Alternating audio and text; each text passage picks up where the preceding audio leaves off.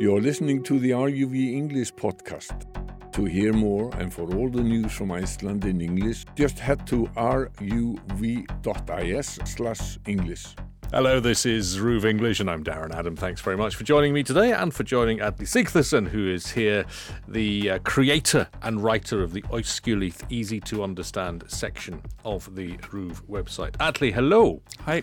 Let's turn to the sister whales, Yeah. one of which is not very well. There's a story this week about two whales, one of which is, well, they both had to be moved back indoors while one of them recovers. And the first thing to say is because when I looked at this story in Icelandic, w- when we talk about these whales being sisters, they are actually siblings. Yeah, Yeah. they are.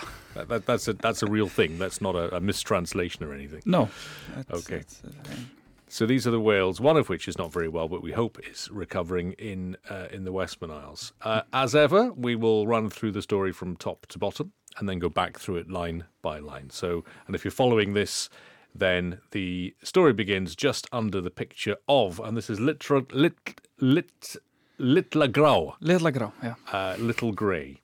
Okay, take it away. Fyrir nokkrum árum voru tveir mjaldrar flutti frá Kína til Vestmanneja. Mjaldur er tegund af freka litlum kvölum. Mjaldrarnir tveir eru systur sem heita Litla grá og Litla hvít. Í byrjun voru Litla grá og Litla hvít í sérstakri laug inn í húsi. Fyrir mánuði voru það svo fluttar út í sjó. Í Klettsvík í Vestmannejum er sérstakt svæði fyrir kvali. Litla grá og Litla hvít voru þar. En fyrir nokkrum dögum tók fólkið sem hugsaður um sýsturnar eftir því að þær, þær hegðuðu sér óvenjulega.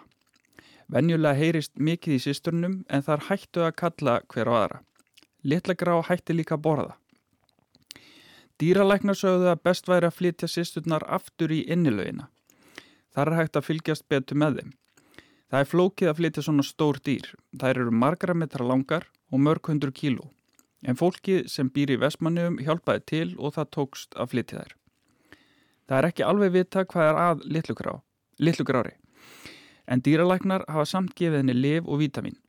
Þess vegna er hún að lagast. Sisturna verða líklega fluttar aftur í sjóun á næstu mánuðum þegar litla grá verður orðin frísk. Okay, so let's go back to the start of the story once again. We'll go through this line by line and see what we can pick out. Já. E, fyrir nokkrum árum voru tveir mjaldrar flutti frá Kína til Vestmanneja. Uh, a few years ago, uh, a couple of uh, beluga whales were transported from China to Westman Isles. Mjaldur er tegund af freka litlum kvölum. Beluga whales is a species of rather small whales. And that's mjaldur Mjaldur, in já. that sentence, the Icelandic word for beluga. Mjaldrarnir tveir eru systur sem heita litla grá og litla hvít. Uh, the two beluga whales are sisters uh, named uh, little, little Grey and Little White. Í byrjun voru litla grá og litla hvít í sérstakri laug inn í húsi. To begin with, uh, Little Grey and Little White were in a special indoor pool. Fyrir mánuði voru þær svo fluttar út í sjó. Uh, a month ago, they were uh, moved uh, into the ocean or, or into sea. Í Klettsvík í Vestmanneum er sérstakt svæði fyrir kvali. In Klettsvík in the Westman Isles there's a special uh, or designated area for whales. Litla grá og litla hvít voru þar. Little grey and little white were staying there. En fyrir nokkurinn dögum tók fólkið sem hugsar um sýsturnar eftir því að þær hegðuðu sér óvennilega. Uh, but a few days ago uh, the caretakers of the sisters uh, noticed that they were uh, behaving unusually. Venjulega heyrist mikið í systurnum en þar hættu að kalla hver á aðra. Uh, usually the sisters are very vocal but they uh, stopped uh, calling each other. Yes, now when I looked at this story originally, uh, I understood it as the whales normally talk a lot. But, Yeah. I mean, they're not literally talking, No, it's just the noise that- they make as well. I, I, noticed that as well Yes. in, in the in the original uh, story. Yes, uh, yes. Uh, yeah, the words were like yeah, ta Yeah. tala mikið saman. Mm, yes, They indeed. talk so, a lot. so, yeah. so if you're looking at that story, we, because that would be a big news story, wouldn't it? Indeed, Talk- it we're covering the talking whales. But anyway, it's the, it's the way that they communicate, and that, and you might see that originally or being reported as the way. I suppose they are talking to each other in a sense, aren't they? Yeah, Yeah, yeah. I think so. Uh, já, uh, Little Grá hætti líka að borða. Uh, uh, Little Grey uh, stopped eating as well. Dýralæknar sögðu að best væri að flytja sýsturnar aftur í innilögina. Uh, Wets decided that it would be best to transport the sisters back uh, the, into the indoor pool. Uh, þar er hægt að fylgjast betur með þeim. There they can be monitored better. Það er flókið að flytja svona stór dýr. It's uh, complicated, yeah, yeah. Uh, transporting uh, animals this big. Það eru margra metra langar og mörg hundru kíló. They are uh, many meters long and weigh uh, many hundred kilos. En fólki sem býr í Vestmannum hjálpaði til og það tókst að flytja þær.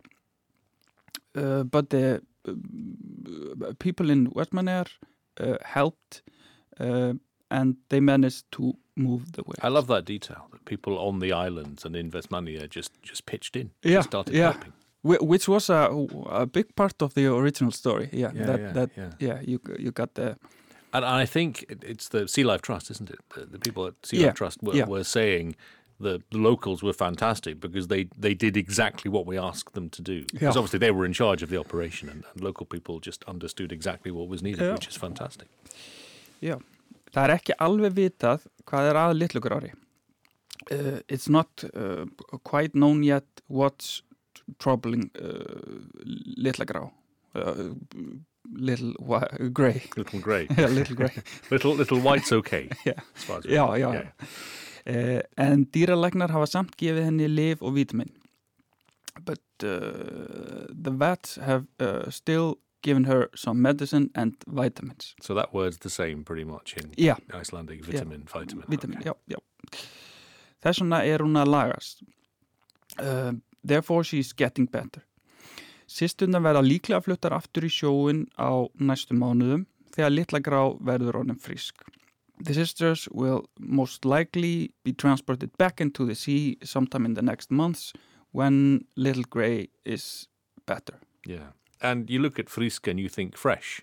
But that would be a literal. Tra- we're, not, we're not talking about when the whale becomes fresh. It's it, it's when when she is refreshed, Yeah, I yeah, suppose, yeah. and feels Yeah, better. That's yeah. that's it. But yeah, Yeah. literally it does mean that Yeah. fresh something is fresh, friskt, Yeah. friskandi. yeah. So it can mean that as well. Well, Fresh. it's, it's good news because she's on the mend. Yeah, it seems to be, and yep. will be back in the sea with her sister before too long. A- another great detail from the story I loved is that because they have been indoors, they'd never seen rain before. Já, And so when Yeah. so when it was raining, and also there was a bit of hail as well. There was some pretty severe weather for me, certainly. já, They were a bit confused by this, and, Yeah. and maybe that's just what's knocked her off a little bit. It's just being a bit confused by the weather. já. But uh, she's in Iceland, so there's a lot of that to get used to. I think, isn't yeah. there? And it was Maneira as well, so it can. oh, Yeah, yeah. It, it, it- if you don't like the weather in Vestmania, just wait 15 minutes and it'll, Right. it'll become something else.